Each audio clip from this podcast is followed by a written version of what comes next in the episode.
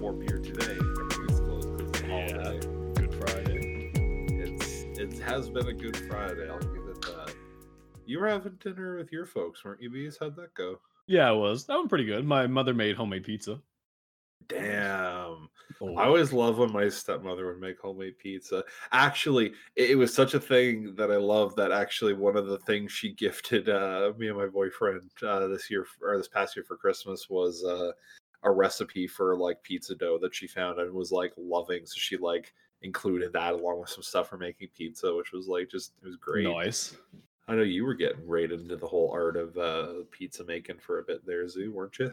Ooh. Yeah, we get uh we get these bags of frozen dough from the supermarket when we, we get grocery orders, and uh it's basically like I don't know, like 600 grams of just frozen dough. You thaw it in the fridge overnight, and then it's ready to go. You cook it for like 15 minutes after you flatten it out and put whatever you want on it. That's my phone. Uh, idea. it's a real good time. They're uh, we've been. I'm usually the one who makes it between me and my wife, uh, but we we load up a ton of toppings on it, lots of cheese, and cook it for 15 minutes, and it's a nice quick meal. Very tasty. I'd say it's even better than pizzeria pizza that we'd get from delivery sometimes. Damn, that is a bold claim. Bold statement. but Oh, I know, and you know my proclivity for fast food and how much I I love garbage, junk food, and stuff like that. So like, if I'm saying that it's better than delivery, you know it's good. It's delicious. It's, it's uh, Yeah, god damn it, bees! You fucking beat me to it. But man, we're it's balcony banter. We're back. It's episode twenty two. We always say it's back. We're back. We're always back. It's always like we never left. Well, I mean, semi- I'm about to count Yeah, the weekly yeah. we, basis. We say it like we've been gone for a long period of time, but it's never. Well, it's never usually much more than it is any any other week. But uh, sometimes there's points where the editing gets delayed, I guess. But we're back. It's Big B. And I'm bees. We got Zoo with us again this week. Yeah. Yeah. We got a whole petting zoo with us today. The return. Oh, petting. Wow. I don't know. We'll see. Let's this start with some week- podcast and see where it takes us. this week on the balcony, it's uh Big Monster Watch Oh 2020. man. fun. Well, yeah. I think it'll be good. I mean, it's the sounds good. iconic Godzilla versus King Kong. I is think they're gonna put some atten- good attention into that. I, I, just hope feel like it's super unrealistic because technically they're not even in the same weight class. The rest of it, like, totally believable. But I mean, one of them had to cut weight to get down there, and it just. Oh, Well, I mean, yeah, I, they did have to scale, yeah, one of them to well, Yeah. well, meet okay. the other. But here's the thing: I'll give them in their defense because they didn't scale the big G down; they scaled the the Congus up to meet his size. So he, he so bulked up to meet it. this okay, this yeah. this is this is not a we have a small Godzilla fighting you know a s- you regular size King Kong. This is we have a fucking massive King Kong to fight the big the big they, they supersized him, is what you're saying. yeah, he's a thick Congus. so it's it's it's still within the the legality of the rules of the KFC, the Kaiju Fighting Championship. Okay. that's per yes, that's great. That's a that's a good concept. So we should do that. That's uh I love it. Yeah, all, all we need is for Kaiju to exist and you know not to get sued by somebody, and it's all gravy. Well, I was thinking of it more of the grounds of like a video game or something, but sure, that's. I mean, if if you need this to be a, like a real reality, I mean, I'm not saying I wouldn't be down for that either. Well, I don't know. Well, it mm, depends on the could context. be repercussions. Yeah, repercussions and potentially collateral damage might be a factor, but I mean, hey, it would be interesting at the very least. I mean, you know, the world could use some more intrigue. I think. Oh yeah, especially really. Yeah. I don't know. I less feel like catastrophe, but yeah, I was gonna say I feel like we have enough uh, enough bad shit going on. I don't think we need big monsters stomping around to make that uh improve. I, I don't know. I guess it would be more interesting. What if they were like really good, you know, benevolent monsters? You know, what if they just stepped on the bad people? Surely that is something that we could get behind.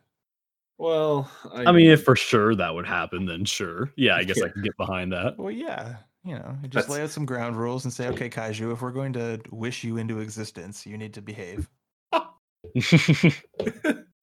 they, they gather around the woods, in the dark of night, around the wishing stone. They'll listen to here, motherfucker. We're gonna go through Yeah, this deal. We yeah. gotta lay out some fucking ground Yeah. rules. Okay. sounds the, good. The, cha- the Let me in. chanting, the chanting began. I feel like we've talked about this before, but isn't there uh, other King Kong versus Godzilla movies? Like, is well, this like so uh, this this is like the second one they've done. The first one was all the way back in like I think the '60s. It wasn't too long after the original um, Godzilla came out because they basically were like, "Yeah, King Kong's big name. We should do a thing with that." I think if I recall correctly, unless this is no, I think that's a different movie. Maybe it was maybe it was the Godzilla vs. King Kong. I don't remember. It's been a while since I've looked into this now, but I know that I think I think that movie, but I hmm, see. I keep tripping over myself because I'm de- really starting to doubt if I'm thinking of the right movie, but I'm pretty sure I am. Anyways, I'm pretty sure it was originally supposed to be Frankenstein. So there's like a weird thing in the movie with like King Kong and electricity, which was like kind of seemed weirdly out of place because that's not a thing you would normally associate with a big monkey. Uh, is electric powers or some shit kind of along those lines but it, it was just kind of like a holdover from when it was originally supposed to be like Frankenstein in the role. So they just kind of kept some of those parts, I guess. Um, I have this raises a number of questions for me. So, okay. are you saying that it was going to be Kong versus Frankenstein, or it was No, no, no. Godzilla versus Frankenstein? There you go. That one. Okay, that I have additional questions. Um, I, I haven't seen that one in particular, so we'll see what I can We- do for you. We have established that um, in the movie that has just come out, uh, Kong has bulked up to meet the size. Well, of Godzilla. yeah. So in in this in the was the MonsterVerse, as they call it in in for the Legendary Pictures films, they they have in their continuity like Kong is part of this like because their, their whole deal is all of the the kaiju are not they're like these like ancient primordial monsters that have like reawoke starting to kind of like you know shuffle things around in terms of like the order of things on Earth again. So Kong's race Kong was like part of like a race of these big monkey monsters basically. The first movie Mhm. that he's in kind of like starts to hint at like oh yeah he's he's actually still pretty young for like his his like age or like for like his species basically so like he's gonna get older he's gonna a lot fucking bigger which is because the the first Kong movie actually takes place during like the Vietnam War basically it actually it draws a lot of uh like Kong Skull Island pays a lot of homage to like old Vietnam War movies and shit like that. Yeah. Um, like they're I they're get- playing uh, uh, Bad Moon Rising by CCR as they're like flying Yeah. in on helicopters to like face off against Kong the first time as they're like first getting to the Yes. island and shit. In in Tight Vietnam, there was literally only CCR as a band. Um, but no, my, my question was actually uh, they bulked up Kong, or he got bigger to fight Godzilla now. But if yeah, because was there's like a bunch of years, so, Frankenstein, yeah, um, how the fuck was that going to work? Because Well, I- Frankenstein is that would, would have been amazing. man height. I guess yeah, like the- I'm just I'm picturing. Did he like? Would the Big- plot be he goes around the world to find other pieces of dead kaiju and slowly like sews them onto himself so he can reach his final form of being I'll say giant Frankenstein? I'll say that actually the idea of like a Frankenstein of like other kaiju monsters so like Yeah, kind of stitched something there. That's that's a tight concept. That's really dope. That's I don't think Yeah. what it was. I think it was just a giant, oh, I imagine you know, not. big green Frankenstein, like Frankenstein's monster. Sorry for the fucking people who are inevitably going to give me shit if I don't make that clarification. Um, That's true. Yeah. yeah. Out. but yeah, just big, big green Frankenstein. Because now I'm just picturing big green Frankenstein's monster. Okay. Yes. Uh, just basically pointing up at Godzilla and mumbling or uttering nothing and then just getting squeezed well, relatively uh, quickly. but I mean, if they're like the same size, I don't. That's that's kind of what I'm saying. I think that's that was like the height differential they were probably going to go for. I just feel like it might have been more of a stretch to try to scale up Frankenstein than got or King Kong. Yeah, mm. King I Kong mean- can be like a little bit more believable. It was the '60s. No one. It, it was yeah. it was a Yeah. zone in terms of those kinds of films. Like I don't know, man. They there was one of the monsters Godzilla fought in that era of of movies was Ebirah, Horror of the Deep, which was just a really big lobster, basically. Nice. Um, so Wasn't there was was is it canonical that like Godzilla versus Bambi movie, which was just like, isn't it like three seconds long? Where There's Bambi. maybe this is like a Monty Python short, but there's some there's some animated movie that's supposed it's like Godzilla versus Bambi, and then it just shows Bambi, and then like a giant foot just stomps on Bambi, and it's like it's over. I've seen this before. I saw it, and I feel like it's old, like I Terry Gilliam I would believe you. or something. I would believe you. Yeah, if you said like Mon- Monty Python. Yeah, I'm just Godzilla. well, I especially with the giant foot coming in, like that's kind of a, a classic Monty Python gag. But yeah, I, I don't know. Like I feel like I've seen this, but it's Godzilla's foot that comes stomping down, and I think it was either maybe it was like uh, some according to counterculture 60s or 70s short. Go ahead. according to Google, it's a yeah Bambi meets Godzilla in 1969. It was a yeah, that's minute about, 30 long animated short. was it Robert Crumb that guy who did all the illustrations for like Big Brother and the Holding Company with Janis Joplin, and he was like a very famed counterculture illustrator at the time. Uh, Do you have I'm anything to do with seeing a lot of Marv Newland. No, oh yeah, because it would be R. Crumb if that if I was correct in that assumption, but it doesn't ring a bell. It's not something I've heard of, anyways. Well, it's, Um, it's short. You should Google it sometime. 'Cause I I can Spoiler kind alert. of imagine. it doesn't Bambi go does not win. way. Yeah, Yeah, I wouldn't uh, have expected so. it's they they fucking For made Bambi, Bambi. huge, swole Yeah. Bambi. I would watch that. Yeah. Princess Mononoke, giant forest spirit style kaiju versus legit Godzilla. I just I was just thinking just a really big Bambi. Either either works. Let's I be mean- real. Honestly, yeah, I feel like a, a really big Bambi would uh, put on a good show. Yeah. yeah, but I mean, it's a really good show up until you have a big lizard that can literally just breathe radiation at you.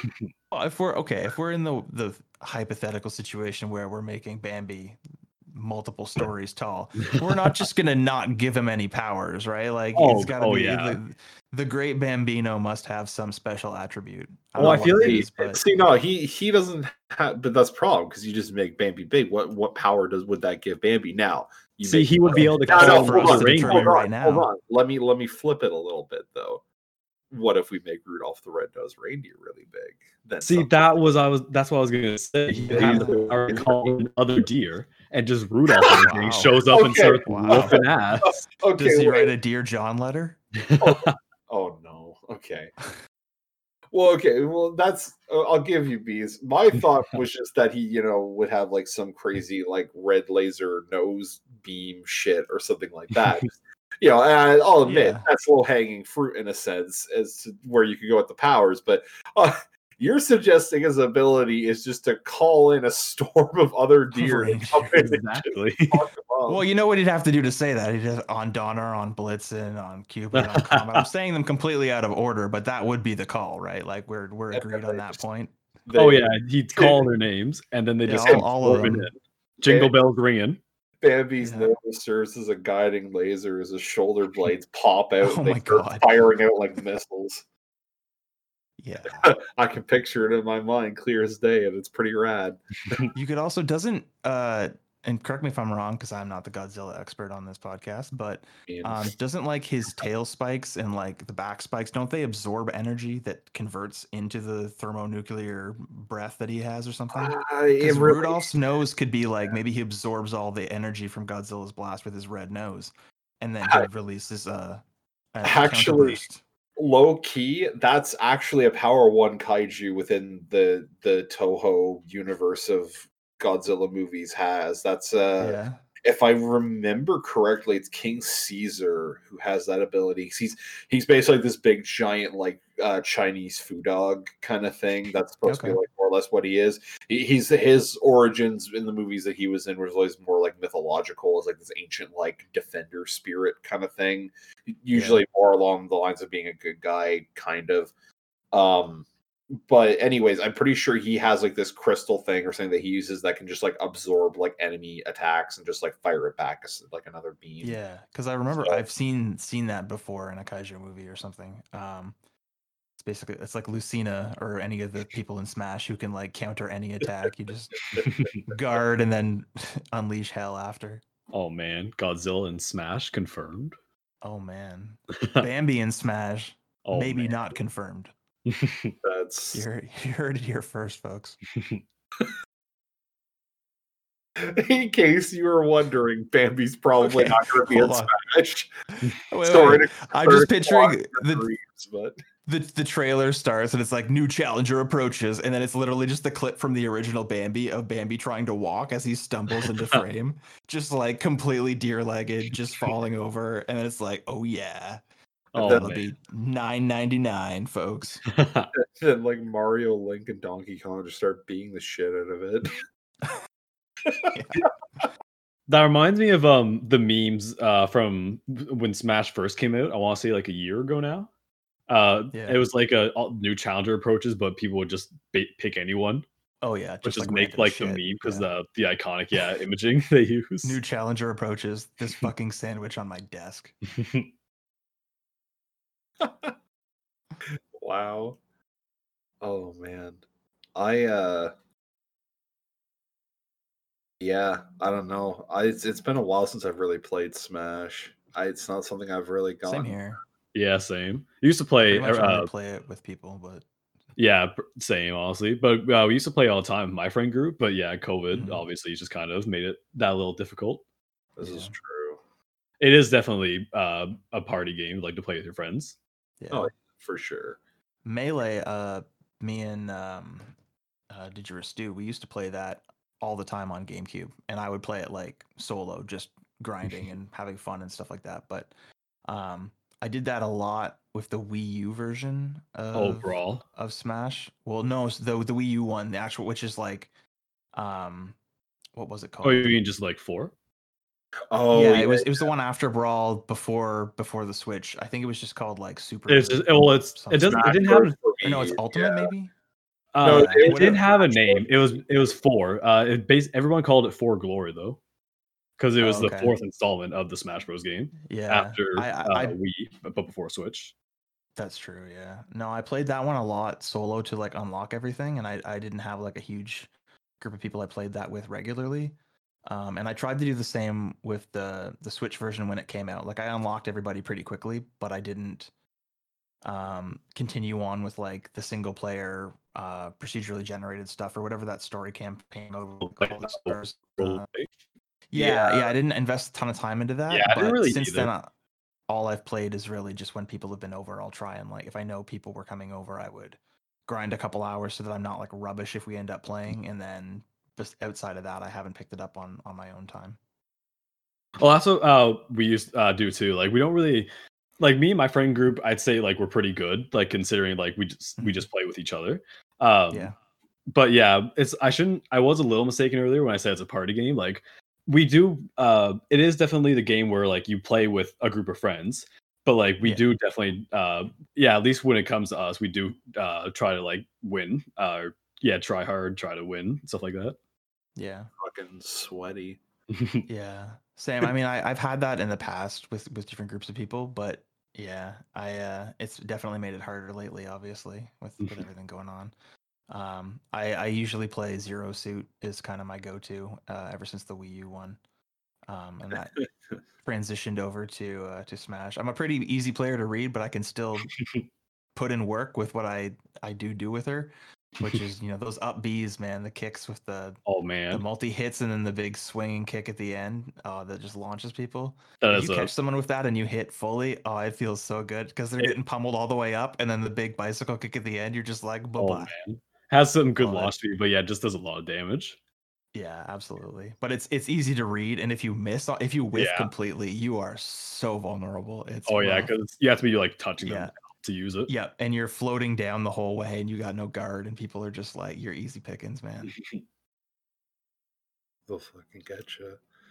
Yeah. Well, maybe that's something we can look at doing because well, I've been trying to within our our little Discord server that we have for for our friend group and trying to start up uh doing some well because we we talked before in an episode pretty recently you and I bees about Mhm. the the the increase in the online gaming with with our within our friend group and Oh yeah. how much fun that's been. So we're trying to look at uh, expanding that out some. So while we're doing this watch tonight, of course, of the the Godzuki versus the Congus uh, as a group watch party tonight, which is I'm let me tell you, pretty hype about that.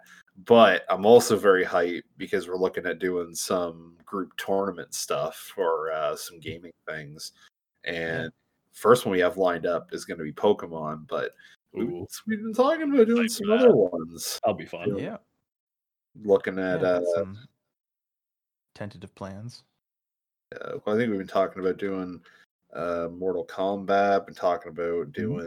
Uh, uh, well, I think Mortal Kombat Injustice were you threw out, Z, but we could do Yeah. we could do some Smash Bros. We could do fucking. I don't know. We could see. I could. I could maybe look at getting Dragon Ball Fighters on PC. I, Well, I've any heard, fighting game is pretty decent for that, but I just the NetherRealm software games with the most the two most recent ones being Injustice 2 and Mortal Kombat 11. Um, I was telling uh, Big B just they're they're really really good because they have excellent um, AI character options, so you can build like preset loadouts of you know so any of the characters that exist in the game. You can have a loadout which is okay. I want them to wear like this gear, so that could be randomized uh, chest pieces and helmets and or like okay. it's usually it's usually like um three things that are relevant to the character so for example um Jacqui Briggs who's jax's daughter she has two arm cannons so one is like the left arm cannon one is the right arm cannon and then she's got like a shield generator battery thing which is a sort of like it's basically just a big battery Hmm. um, so those are her three items. So you can get gear that makes each of those three elements look different, and then you can socket things into those like gems, which can give like little boosts to stats and things like that. Um, but you can create these loadout presets, and you can name them, which I usually just name them something stupid and memey that's a pun, um, as is my custom. Uh, but you can you then you can also they have like a pool of customizable move sets so for example they may have like eight different moves that you can choose from and you have three slots and some of the moves take only one slot to fill and some of them take two so for example you could say okay i really want this one move in her move set so you select that and it has a, a value of like one which means you have two left so you could do two other moves which each cost one value or you could pick one move that has you know a cost of two. So you've got three costs total um, and then you just sort of pick the moves that you want to like add to her move set. And it's really cool because some of them are completely new moves which gets added into the pool. So it's like hey now if you do this combo string she will do this move but other ones are just like hey this completely modifies the way this existing move in her pool works. So it can say like oh now you can extend it by pressing like r1 to you know burn a meter um, and you know she does like two extra attacks. Some of them change you know okay well now you can fire this in the air things like that. It's just it's really cool and customizable. So i figured we could make like presets um and that would be like the pool people could choose from and then they could all build their own characters and then we just have a big ai tournament where it's kind of Hmm. um you know we pit all the ai characters against each against each other and then they we see who comes out on top Uh, that's actually what me and my friends uh, do, but um, with we use uh Smash Meebs like amiibos. Uh, we Oh, actually yeah yeah yeah uh, so with those actually you can train them yourselves Yep. and uh, Yeah, kind have of a couple that are super leveled up at this point. I Oh, haven't touched them nice. ages, but they were from the Wii U one. Yeah, I I, lo- I maxed out. I have a 99 Zelda that is basically unbeatable, or she used to be. It was insane. Oh But, yeah, um, that fucking fun. thing. Jesus, Yeah, Zool. I remember Zool? Yeah, I remember. That's that's a testament to just That's- how unbeatable she was that you you actually remember her. oh man. Yeah, she was fucking nuts. uh, but yeah, me and my friends we put our amiibos against each other, and yeah, we just kind of like yeah have round robin tournaments to see like who would whose Yeah. amiibos would uh, win because they like kind of learn your fighting style. So like Yep. you obviously trying to train them to not only counter your friends' characters but also Yep. like how they kind of fight. Yeah, So they, I remember you to get fun. them to level up, you you had to play with them, and then that kind of like they inferred how to act based on your actions and stuff. That was a really cool system. I wish they'd kind of continued evolving that and made it, you know, even more complex. But you know, Nintendo, Yeah. does Nintendo things. So yeah, Yeah, they definitely do. The, I mean that's Mario had his death day recently from yeah. same Well, problem. and that's I would love to do a Smash tournament, but I mean that's obviously the biggest hurdle is that we can't really get people together very easily, and the Yeah. infrastructure around online gaming with Nintendo is there's only one way to do it, and it's Yeah. bad. Nintendo Uh, Online is horrible. well, It could, yeah, Yeah, it's probably can- better than it used to be, but it's still not ideal. If we were doing one-on-one matches privately, it might be a little bit easier, but I don't even know if that's an Well, option. actually, now you mentioned that, I don't know if I talked about this before, but um, I saw a tweet. I don't know if it was troll or not. I really should look into this more. Uh, but I saw a tweet a while ago saying that Nintendo was going to switch over their servers, which are apparently like twenty something years old. Oh That does not surprise me. That seems that rings a bell too. I heard Stu talking about that because yeah, it's something he's discussed where a lot of stuff in Japan, like their net code and stuff within Japan, is like really really good, but outside, if because it doesn't necessarily equate to what's going on outside of Japan, when they take a lot of those systems externally, they uh, don't uh, perform as well. Mm. But uh, yeah, I, I was remember hearing about that too. It was like some old shit. Like I think there it was something too where like it had checks in it to see if something was running on like Windows 95. Yeah, that was it. It was it was Oh, like, hey, we found code in here that is referencing things that nobody has used in like a decade and a half. no wonder And why. it's just they've never so updated it since. Yeah, exactly. It's but yeah, that's that's interesting how it is like for them it's super functional um overseas, right? But as soon as you try to apply the system that they built for this specific localized use case broadly, it starts rec- uh, realizing its failures as a Yeah.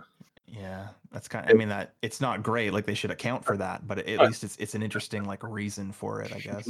I mean that's uh that's a lot of what you could attribute to like Japanese game design in general in terms of how games sometimes don't translate that Yeah. well over to the West.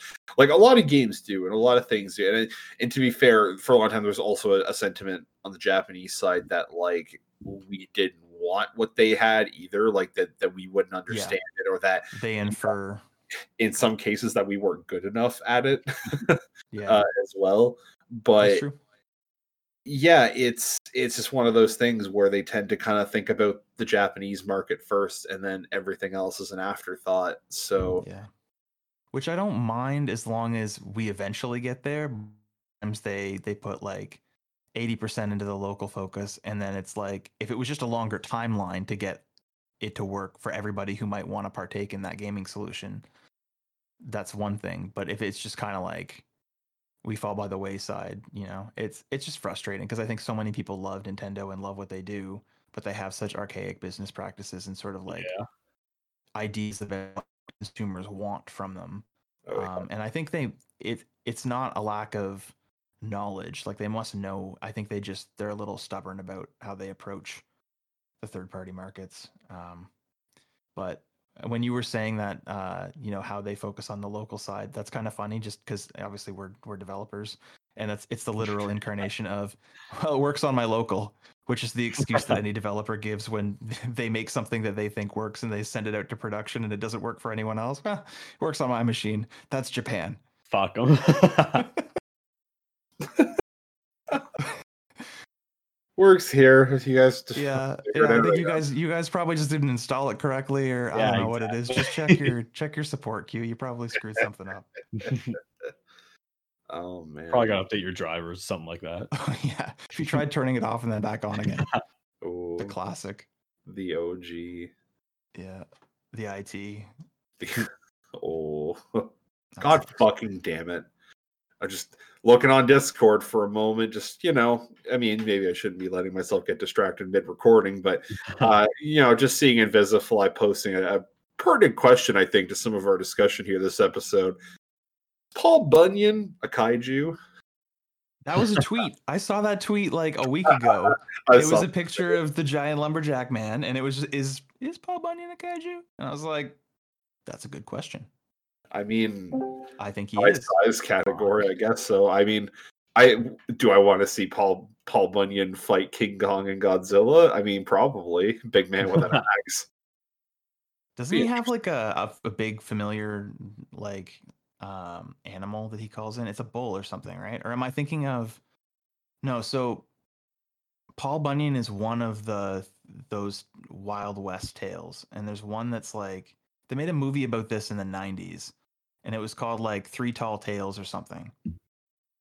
And one of them was the story of Paul Bunyan and then another one had like a giant bull or maybe the giant bull was The giant bull. part was- of Paul Bunyan's. he- And there was also there was like a big he a tornado. They, part they of were Paul basically Bunyan.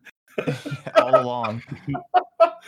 It was him the whole time. I'm I'm gonna look this up because there wa- this movie exists. It's a real thing, and it was basically like three mini stories in a one movie. And there was a tornado, a bull, and Paul Bunyan. I'm I'm pretty certain here. a tornado, a bull, and Paul Bunyan walk into a bar. Paul Bunyan chops it down. bar the It- bar- okay, it was it was bar of the Nile. 1995. Oh, 1995. The movie was called Tall Tale. A young boy's imagination summons cowboy legend Pecos Bill. That's who I'm thinking of, who helps him save the family farm from a greedy land grabber. With the help of a lumberjack and a railroad worker, they all embark on a surprise-filled adventure. Oh yeah, the, the Patrick railroad- Swayze was in it. Oh. Who- What's oh, the name of the railroad? Rail, yeah, holy fuck, the railroad worker. Holy fuck, man. John Henry. It would have been John Henry, right? Yeah, Paul Bunyan, so. Pecos Bill, and John Henry, and it was basically those are all three individual like American folk tales, and they just kind of they're like, how can we make this into one they giant oh, movie in the they nineties? Avengers style united them to help save this fucking yeah, kid, help Oh him my save God. this farm. the Paul Bunyan MCU. oh man. Except they, they did not have faith, so they made one of them, and they put them all in one movie. you gotta monetize that shit. Figure it out, man. I know it was just the '90s, but there was there's money on the table there. Paul Five Bunyan. point nine out of ten is the rating for Tall Tale in nineteen ninety five. oh 1995. man. Ooh, I saw this on VHS. that's spicy. Yeah. So speaking of Paul Bunyan, Oh, um, I was at the grocery store yesterday, Oh. um, which was terrifying and interesting because I, I we usually do delivery pick or not Well- delivery but pick up, not actually go into the store. And man, that is some post-apocalyptic shit to go through. Um, oh man. but it was all worth it. And you'll the reason why this is segueing from Paul Bunyan is because I saw a snack that I have heard of in America that I had never seen before, and that is Funyuns. Oh And yeah. bags of Funyuns, and I was like, I know these, but I've never had them my whole life because I live in Canada. Um, I've and Yeah. yeah. Anyways, we got a bag. They're they're weird. I I had always thought that Funyuns were just like those sour cream and onion like puffed rings that we have. Oh yeah, here. yeah. That's what I thought. Okay. Are they not They that? are not. No, they're basically like dehydrated onion rings that look like onion rings without the the slimy onion in the middle, and they taste that way. Like that's what they are. They're basically Oh. like fried onion ring husks that taste like onion rings without the onion in them. It's. I was like, this whole time, this is what these were. I had no idea. So those sour cream and onion rings aren't like completely. Those are a different thing. Okay. Apparently. That's wild. I didn't know that. I thought that's just what they were. Same. I was like, well, I, I know what these taste like, but I've never had the official, so I'll get those. And I ate one. And I was like, whoa, these are Wait, this is crazy. yeah, yeah. It was it was nuts. So if you see them, give them a give them a try. It was like a two dollar bag or something, but it was like a full size Mm, Okay. bag. Yeah, I don't know. That's that's interesting. I found there was a lot of weird differences with snack foods and stuff between Canada and the US when I was well, the one time I've been down in the States. Yeah. Well, we used to we used to, when I was growing up, we always would get like the Saturday morning cartoons, and we would there was no separation between the American and the Canadian commercials at that time. You saw the Oh, American really? commercials when you were Oh. watching the Canadian uh, Canadian version of the, you know, the Saturday morning cartoon lineup.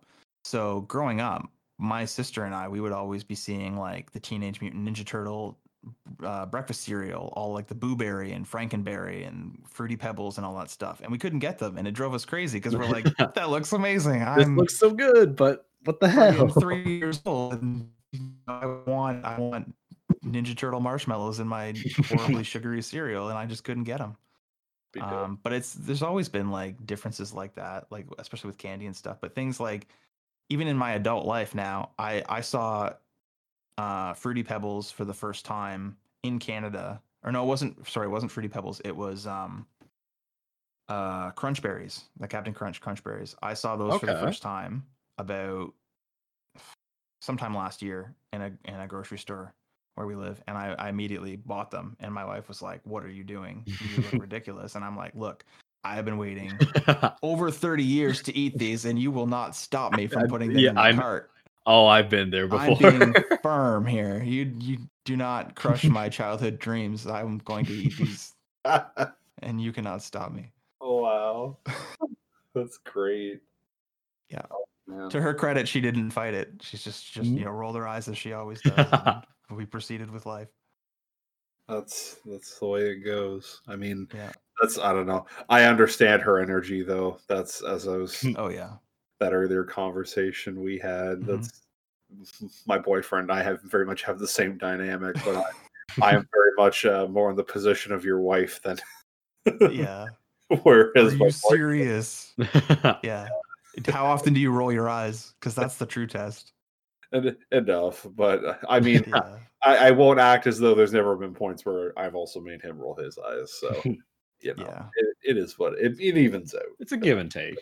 Yeah. I think my wife and I we have a uh it's funny because all of our friends think we're hilarious when we're hanging out with them uh, because we i guess the, the best way to describe it is we kind of bicker um, but it's like we we it's always from a place of love and i find it's better because there's lots of couples out there who you know they're too afraid to say anything and they you know they walk on eggshells around each other and that's just not great communication Yeah. and um, my wife and I like the way I describe it is when I'm trying to describe my relationship to people, which I'm doing right now, is like, I call it like lovingly antagonistic. It's like we pick at each other, Mhm. but it's because it's funny and we both are in on the joke, and I think that's why it works. yeah. Um, fair. it takes a lot of trust and uh, understanding to to do that without somebody's feelings getting hurt. I think. oh yeah, I get that. uh, but but it's uh it's nice just having that openness and that acceptance I mean, it, it also helps like being with someone for a long time, and you just Mhm. you become so close with them too, and it, it's oh I, yeah. I, I can Yeah. sort of I can understand that mindset because like I don't being with my boyfriend it's the longest most serious relationship I've been in out of any Yeah. relationship I've been in and it's like it's coming up on two basically getting to the point of being two years now which not as Yeah. long as you and you and your wife obviously but it's okay. It's well not, yeah it's not a competition no, exactly It- not to say that's, But that's Zoo's winning. No, I'm just joking. yeah, yeah.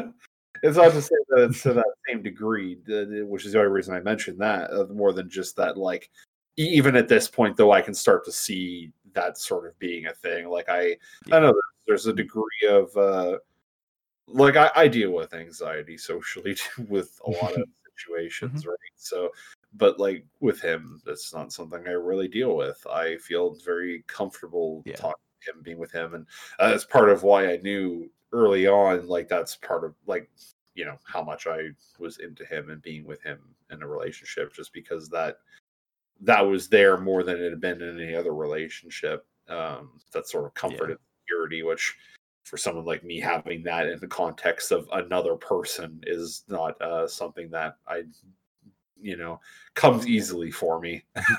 yeah and it's like it's not work right like when as soon as you kind of got familiar with each other you knew that it was just hey i'm i'm being me and he's being him and you're around each other and that's just kind of like okay we can focus on what we want to talk about or what we want to do and it's not so much you know oh am i am i saying the wrong thing or being the right person that this person expects me to be because it's just acceptance right like that's a Yeah. valuable thing in a relationship And That's true, and I mean, it's not as though I don't ever have anxiety with it, don't ever worry no it. yeah Like, i know it still happens, but it's yeah, I, I you are right though. It's it's definitely to a lesser degree, and for the most part, it's not really an issue, and it, it's less of an issue as time goes on, of course, too. But I mean, the, the time where it's ever, I mean, like any relationship really is going to be some degree of work, but I mean, Mhm. it, it always feels like the work that's going into it is just resulting in us being looks for me being generally a better person coming out for it and i don't know in a lot of ways having that motivation to try and improve myself and and in my case particularly trying to like love myself more just because like i Mhm. want to be a better person for this other person but you know that also helping me get to a point where it's like i also kind of want to just be better for myself too right? And yeah that's amazing. Yeah. Yeah. it's awesome. It's good. And that's part of why i know i found someone pretty special with in that regard. Um but also like we just man have a lot more shit in common than i have in like other relationships too. Like it's i don't Yeah. know. There's a lot of things that we don't necessarily enjoy in the same way but there's like i don't know it's not that we necessarily like all the same things but there's a lot of overlap too and it's it's even the things that we don't necessarily share interests in, we can at least appreciate the other person's interest in it as well, which Right. is which is cool. Um but yeah, because I mean and a big part of that too is also just like our personalities and not even necessarily our interests, but just like Well, it's like uh that's like uh me and my friend group because um we've been together. We're a decent sized friend group, and we've been together Yeah. since high school, and some even like way beyond that. And it's Yeah. just it's everything you guys have said. Like we rag on each other. Like sure we like different things, but we can like still get together, like interact about each other's interests. Like yeah, we're just yeah, like it's like we just fit. and if you guys have you guys like um geographically drifted apart or are you all mostly in the same situation? Because that's that's what i find is difficult right? When you you're so tight with your high school friends and then Mhm. you all kind of go your separate ways and college is such a formative thing for a lot of people or whatever comes after high school in some cases and it's like um it's tough to maintain those relationships but i i find i have a lot of people who i've known since well a couple in particular. One of them is Didgeridoo Stew like uh we have known each other uh since pre kindergarten. Uh, we went to the same daycare that my mom ran uh, when we were. So I've known him. I like I'm 35 and I've known him for basically 33 or 34 years of my life. nice. Um, but we had another friend who I met on the first day of kindergarten, actually. Um, and we were friends all through elementary and high school. And I would still consider myself a very good friend with uh, this person.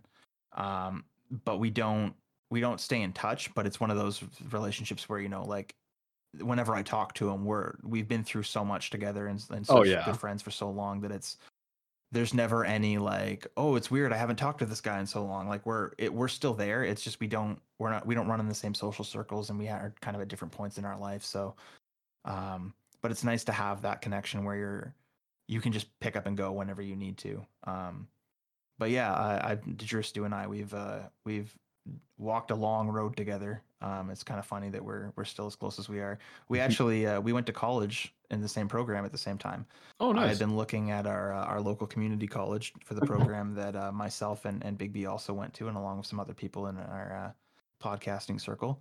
Um, and I was looking at going back to school in this program, and I reached out to him and I said, "Hey, would you be interested in in doing this program with me? I think it's up both of our alleys." And he was kind of in a similar situation where we were working retail jobs and we're trying to figure out what to do. And he we went through the whole program together, and we're both uh, developers in the, the same city now. So it's it's interesting. It's very weird. He's he's basically as close as you can get to a brother without, you know, the familial blood ties.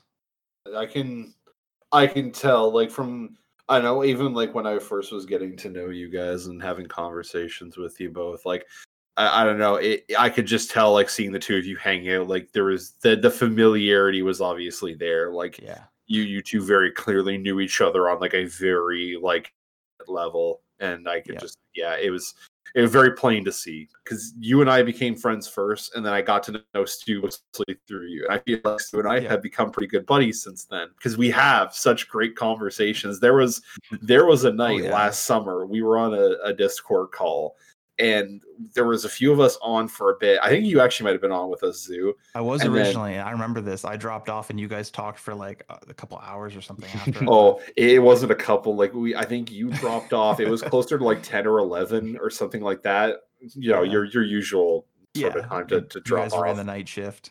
Oh, I think we were on till like four or five a.m. We were just Hmm. talking all through the night. Maybe it wasn't quite that extreme, but it was it was quite a few hours. We talked about a lot of different stuff. It Yeah. was uh it was really cool. Well, and That's Yeah. awesome. I, it also doesn't surprise me. I, I say this lovingly, but also Stu Stu loves to chat. So as long as you you are a willing and engaged participant, that that will go till 4 a.m. for sure. well, Um, he's, uh, he's got so much knowledge and information on a lot of like such a huge variety of topics that like it's easy to chat with him and he's what i love most about stu is that he's super enthusiastic about everything he talks about um and Oh, yeah. he he has like a passion to to know these things and to share the information that he has about them and that's a that's a, a great trait to have and that kind of sense of wonder and excitement about things i mean that's basically like the definition of a geek right is you know Oh, yeah. the, in um glowing endorsements of things that you love and are passionate about in a positive manner it's i i it's one of those things like i i love it and it's one of those like particularly when with tabletop RPG stuff, right? And especially when Stu Yep. is a, a DM. I mean, even when he's a player, it gets it gets wild with some of the things he'll come up with. Like I still remember the Shadowrun campaign that Dingo was running, and he had his character Territory Orchard was the name, Yep. Yep. which we nicknamed him Terry. I I It- I'm so sure he had like a random generator thing that came up with that because he also had a random generator for like edition. Well there was there was that the whole thing around collecting postcards which was just such a charming detail but yeah it was the outfits. He had like a randomizer that you could tell because he had like his phone or a computer or something he was Yeah. using every time. He he'd be like oh hold on I got I was like I have uh this outfit. A, a plaid overcoat with a slightly leathery trim and polka dot boots which are you know mostly beige with slight spots of brown and you know black soles and then he, he it would just be this paint such a vivid picture of like what this guy was looking like in our squad and it's an and orc. it's that level of detail yeah that level of detail and kind of um i mean like lots of lots of uh players who play tabletop i found um are very good at like the details and the nuances of their characters um and stu has that but a lot of the characters he plays you find the depth and development in their full realization in like less expected places like that kind of you know um sure obviously like what he's wearing you know like it's good to describe sort of what your character looks like and what they are in a situation but it's more the fact that he would always be wearing these eccentric outfits is is a trait that territory had but it's also you know we would go everywhere we went he'd be like oh is there a gift shop? I need to go look for you know postcards and uh all these mementos and things that he was collecting because he just he loved postcards and trinkets and it was it was a really interesting trait um but yeah. His his skills as a DM though were always for me where it has shined because like oh, yeah. eh, as you mentioned that like having knowledge on like so many different subjects and areas like I it's it always blows my mind when we'll be like doing something in a in a campaign and he'll reference stuff like like deeper knowledge of a subject than like yeah he didn't just like skim a Wikipedia page for this. Like he he has like a fair bit of knowledge on this area but it's it's some like weirdly specific thing that like Mhm. to, like you almost struggle to know like how would he have known to prep for this for this session like that And eventuality yeah and just he'll, he'll just be able to come up off the fly like oh well i know about this we can we can sort of play around with this sort of deal like i don't Mhm. know it was like the, we had that whole train heist thing and he he has all these details about the train and it like Yeah. gets really the into cars and like what each car's Oh, yeah. class system is, right? Like it's like basically a caste Yeah. system in the train, similar to like Snowpiercer. Um, and then like on Well, I top mean, of that, there's there's the elect- electrified um security system and like the the where the train exists is in a situation where you know if there's a hull breach it basically locks down that train because of hazardous waste. Like there's there's so many interesting things with, with specifically even just that heist right? But like that's kind of uh emblematic of of a gm but yeah it's uh it's one thing to be imaginative and thorough but just being able to like bring all of that together and make something cohesive that's kind of like works as a story is is a really special skill i think yeah sorry what were you gonna say bees Oh, I was gonna say so. Um, I feel like a part of it. Uh, again, I could be wrong. Uh, but I feel like a part of it is just like you kind of uh think of this, especially with D D and D character creation like that. Uh, you Mhm. kind of paint this image in your mind, and you just try to uh you you're explaining it, but then uh, you just kind of like make it up as you go along. Like, uh, especially when you want to get into these like little fine details, like Stu likes to get into.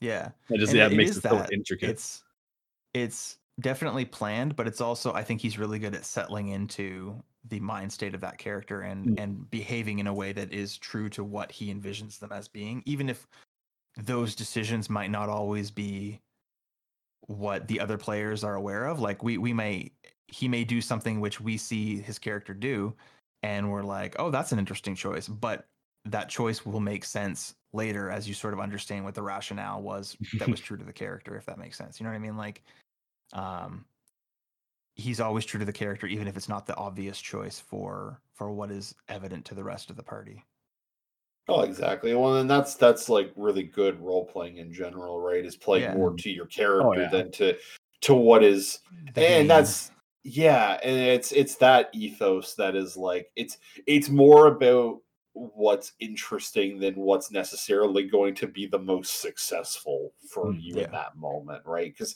and that to me is always what the success is. Is not necessarily like, oh, we did the thing good and we didn't have too many issues.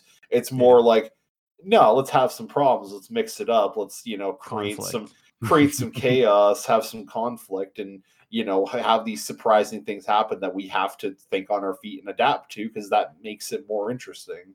It Yeah, plays makes- more it with the fa- creates- Sorry, yeah. Oh, I was just saying, it, just, it does more with the the the agency that you have as a player in that kind of space Yeah. because there there are no limitations really. and you want to create more conflict by by taking those chances and then when those go south then it's like okay well this is not you know you don't want the story wrapped up with a pretty bow you want complications because then it's like okay well what do you do with this complication boom that's another session Well, exactly. Well, and, and even just beyond that, it's just it's it's just more interesting to look back at. Like, it's not just like, oh, we went in and then we beat up that guy and we got this Yeah. and we beat up this next guy and then you know it, just, it all goes off without a hitch. Like that that can be cool when it's because of like a lot of planning and a lot of like you know, and not just planning for the sake of like you know it when things go off of that hitch when they almost don't like that can be really cool. When it's there's Yeah. close calls but it's you know that there but when it just it's just so like i don't know it, it feel it can almost feel too mediocre if you don't have that kind of challenge there. Like you know it's, it's a lot better to be like oh yeah we had this crazy fight and this guy threw this then then we managed to do this and bring it back around like you know Yep. uh, that kind of deal. Like it just it's it's that much more interesting and it's more like it's it's a story worth retelling that you have basically Yeah. crafted together with your friends right? That that can be cool. Well and i'll remind you one of my most memorable moments i think this was in i think this was in our uh our current game uh but it was one of the earliest sessions when we were on a boat and i tried to sneakily climb up onto a roof to get a better vantage point and get the drop on some people who were on a lower level in the boat um, I had this all planned and I was going to be this super cool move, and I rolled like a, a crit fail or something, and I basically I dropped a bagel out of my pocket, and these birds saw it and went fucking ape shit, and were just squawking at me like crazy. And I was immediately seen, and it was like it was funny because I tried to be this like action hero, and it just went south immediately. And these birds ruined my life. And That was, just- uh, that's perfect. I loved it. Right in that same like, energy serious?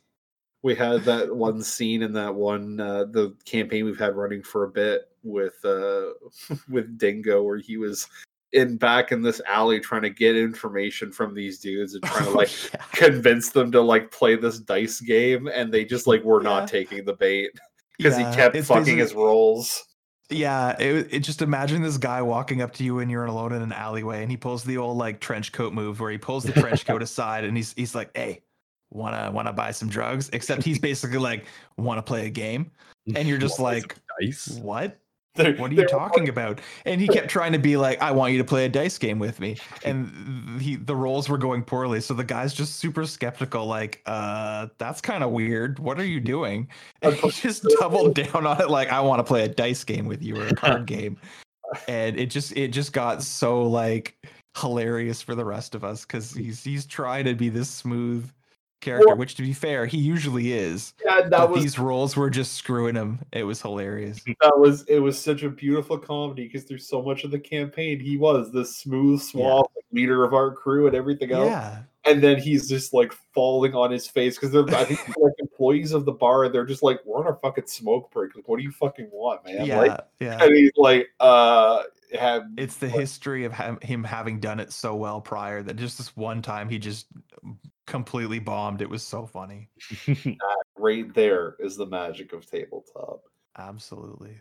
but I think with that though we should head in to the shootout corner and give some recommendations Oh yeah. for some good shit And Do me and last because I I can't even think of anything right now. This has been such a good good conversation. oh man what will Can I, I can I recommend this podcast episode? I'll say I uh Get real meta. I mean, we never established you couldn't do that. Well, there we go. Well, But I I'll, I'll see if by I the- I'll find something. I'll Let me say search it feels, it feels a little bit of a of, of, a, of a weak one, I guess, to to throw. Yeah, a, it's it's a it's a it's well, a it's a little, for sure. uninspired, I guess I'll say. Yeah. Um, yeah, I expected we were going to talk a lot more about kaiju this episode. We ended up t- spending a lot of time talking about Didgeridoo. Yeah. I really want him in particular to listen to this episode, just because Yeah. it's I. It must be like listening back to a recording of a bunch of people talking to you about you in a room like you're not there.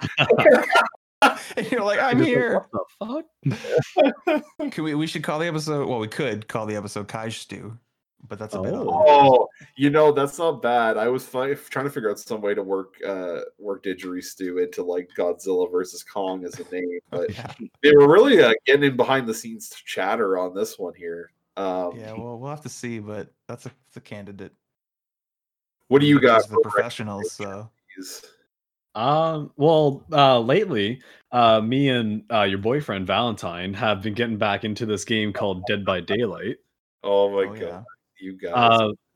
Uh, uh, it's a game where uh, there's one killer, four survivors. Uh, the survivors are obviously trying to escape the killer, and uh, the killer's trying to kill them all. Uh, and it's just basically, uh, yeah, like a chase, chase them, uh, like hide and seek kind of game. Like you try to uh, complete these generators uh, while the killer's like ch- uh, chasing other people around. And yeah, your overall goal is just to escape. And I Or murder. personally love it. Yeah. It's just such a Sounds like- unique concept to me. Like I've never seen another game like that Well, before. I've seen it around. Oh yeah, a- um, there there was kind of a craze of like asymmetric multiplayer Like games. Evolve was I think the original that I can think of that kind of didn't really get traction, but I think there was like a Friday the Thirteenth one as th- well. that was actually yeah. It was called Friday the Oh. Thirteenth with Jason. that's true. But I know Dead by Daylight's gotten a. Like, it's definitely one of the bigger ones because I know there's a Yeah. lot of licensed characters in that. Like there's Oh Oh, yeah, like a ton. Yeah, there's Silent they have Hill. classic movie There's killers like Freddy the Krueger, Michael. Myers, Leatherface, uh, Jigsaw Yeah. Pig. Uh, recently added Silent Hill, uh, the Pyramid Yep. Head, that one was kind of cool. I saw. as well as just a lot of their own creative characters. Demogorgon from Stranger Yep. Things is there. Oh yeah, and they also have uh, Ash Williams uh, from. Oh, the, he's the Evil Dead. nice. Yeah. It's a Survivor character. He's pretty neat. Uh, yeah, I- it's just such a fun game to me. I love it. it does look neat. I would like to give it a try. I uh It's not like it's kind of branded as a horror game, but it's like not even like that scary. Like there is the odd like jump scare every now and then when there's like a Michael Myers standing right behind you, and you're like, "Holy shit!" there's But been a the most part, I've, uh, I've heard the boyfriend uh, kinda just yeah, I'll be quiet. Then like, oh fuck, shit, shit, oh, oh god. and and I get a little bit of a chuckle, but yeah. it's uh, it, no, it seems like a fun time. I'll give you. It is a pretty fun time. I think for me, I'm gonna recommend uh, just keeping in with the with the kaiju stuff and being our, our resident kaiju kaiju head. I guess I don't know what to call that, but uh, I do know what the recommendation is, and that's Shin Godzilla from 2016. Because I think there's it, it's pretty big movie among like the the Godzilla fan base, but if if you've never really watched a Godzilla movie, you want to see like some of the best that like can come out of that sort of uh subgenre while also still being very true and, and faithful to like the originals and, paying a lot of homage to those in a way it is just absolutely amazing. It's such a masterful piece. It's a, a lot of the movie is very uh biting commentary about like the japanese government and how it performs and particularly how it performed during the uh earthquake and tsunami and the subsequent uh, Fukushima Daiichi uh, nuclear disaster that occurred um, in much the same way that the original Godzilla in 1954 was a sort of statement on the like nuclear warfare and stuff like that. And uh, Japan's obviously very dark history with it, even particularly at that point, which was not very long after the uh, uh, atomic bombs had dropped during World War II.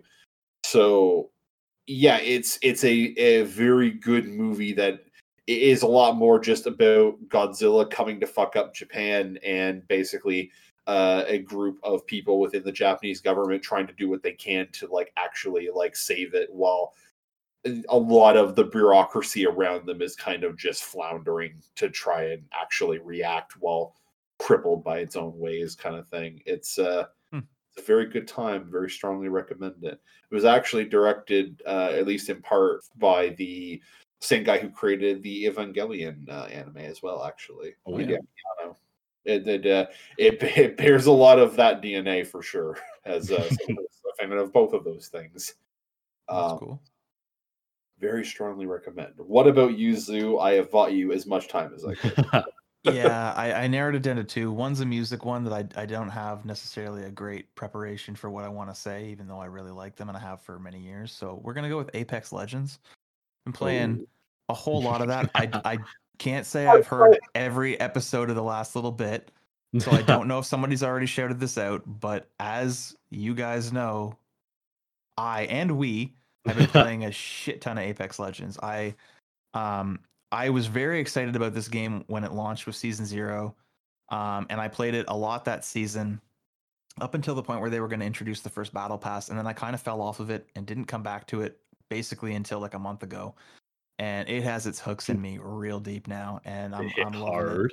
it's it basically i i have barely played destiny 2 in about the same time frame that i've been playing apex like it's it's extremely minimal and nothing has done that to me in a really long time so kudos to apex uh i'm i'm having a blast with it and having a blast playing with you guys when we do play Oh, Oh, hell yeah. yeah. That's We that's some good that's games. the, the big upside with it for me. Yeah.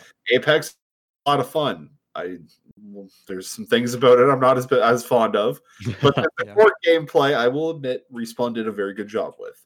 And I Mm-hmm. will also concede, I generally like to believe that they're not the reason a lot of the other gross stuff is there. But that aside, that's a, a safe assumption yeah, yeah. not, not a complete assumption. I think Yeah. there's there's always a little bit on both sides, but I think there's the a, a heavy-handed factor that's uh, driving the majority of that with that game. heavy-handed EA shaped factor. Yeah, Oh. EA shaped. but no, it's a, a very fun time. We got a win earlier today, you and I, Zoo. That was Yep. uh, Oh, was- hell yeah. It was a weird game, but we did it. which yeah, we basically Yeah. we we more or less just went unnoticed for the whole time up until we We- were up against the other team, which was the we last. literally didn't see a single soul until there was two squads left, and then we beat the one squad we needed to. So 100% of the people we needed to beat, we But beat. I've had We- games like that. we we beat the other the other squad. That's right. Yeah. As- By as de facto, good- we are the best. We are the champions. Oh yeah, it was it was an impressive fight, but we only had to fight like three dudes. So Yeah. But we killed them. but They're you dead. get, but you won. That's all that matters. That's true. That's it. the record states victory. yeah, exactly. and the record also states that this is the end of episode twenty two. Thanks everyone for coming out to join us again this Yeah. week. Yeah, thank you very much. me once again. Absolutely, Zooey. We love having you on. We're so Oh yeah, we always appreciate having you. It's a joy, gotta say. Uh, speaking of which, make sure you go check him out on uh, Twitter, uh, Bandcamp, SoundCloud. If you didn't know, he supplies us with our intro and outro tunes. Yeah, I would recommend checking me out on all the places except Twitter, where all I do is shitpost. But otherwise, that's a great recommendation. I mean, if if anything, this this podcast has been uh, a really great uh, advertisement for your style. At the very least, I mean, Well, they- that's what I try to. I strive for that. So if they if they're digging that, they should go check it out. Um, but no, it's this is it. This is the ep. I don't know. I'm I'm all wired up. I'm so full of energy today, but like I have nowhere to direct it because I'm stuck inside because we're going into another lockdown. But this has been episode 22, and I've been Bigby, and I've been Bees. and that's Zoo. and we'll see y'all on the next one. Stay sexy, folks. Bye bye.